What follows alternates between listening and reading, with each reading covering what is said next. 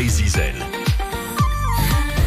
La Bretagne a vu euh, partir d'illustres voyageurs vers des terres inconnues pendant euh, des siècles. Ils ont exploré le monde, euh, repoussé les limites de la connaissance. Et tout au long de cet été, nous vous présentons ces grands navigateurs de Jacques Cartier à Yves de Kerguelen, en passant par Robert Surcouf.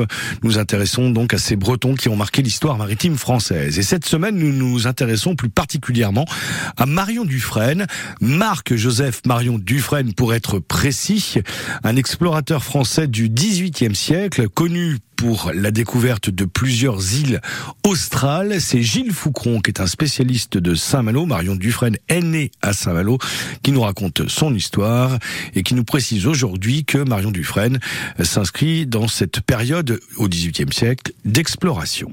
Nous sommes également dans la grande interrogation, je dirais, de la présence d'un continent austral. On ne connaît pas encore l'Antarctique. Voilà, c'est la grande énigme. Y a-t-il un continent? Ce continent est-il peuplé? Ou est-ce que c'est un exemple de mer vierge?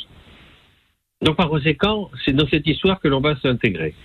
Nous sommes également dans la période euh, tout à fait intéressante de la fin du règne de Louis XV, où l'Europe, le monde s'intéresse, je dirais, à la découverte. C'est les voyages de Bougainville, qui euh, s'achèvera euh, donc euh, en 1769.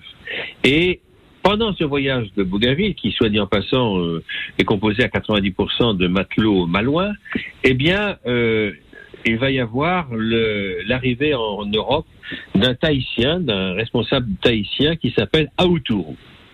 Et Aoutourou, eh bien, va donc rejoindre Paris, mais bien évidemment, on va chercher à lui faire, à lui permettre le retour vers son pays de Tahiti, que Bougainville avait appelé la nouvelle Citerre.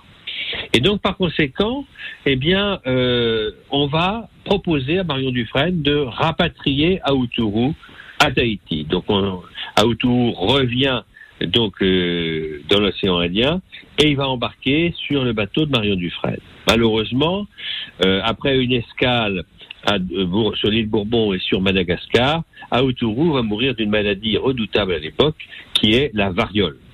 Et donc, par conséquent, eh bien, Marion Dufresne va se trouver euh, libre de faire un, un autre projet, c'est-à-dire foncer vers le sud et non plus vers Tahiti, pour essayer de retrouver le continent antarctique. Et la suite de ce portrait de Marion Dufresne par Gilles Foucron demain avec donc son principal titre de gloire à ce marin qui est la découverte d'îles australes.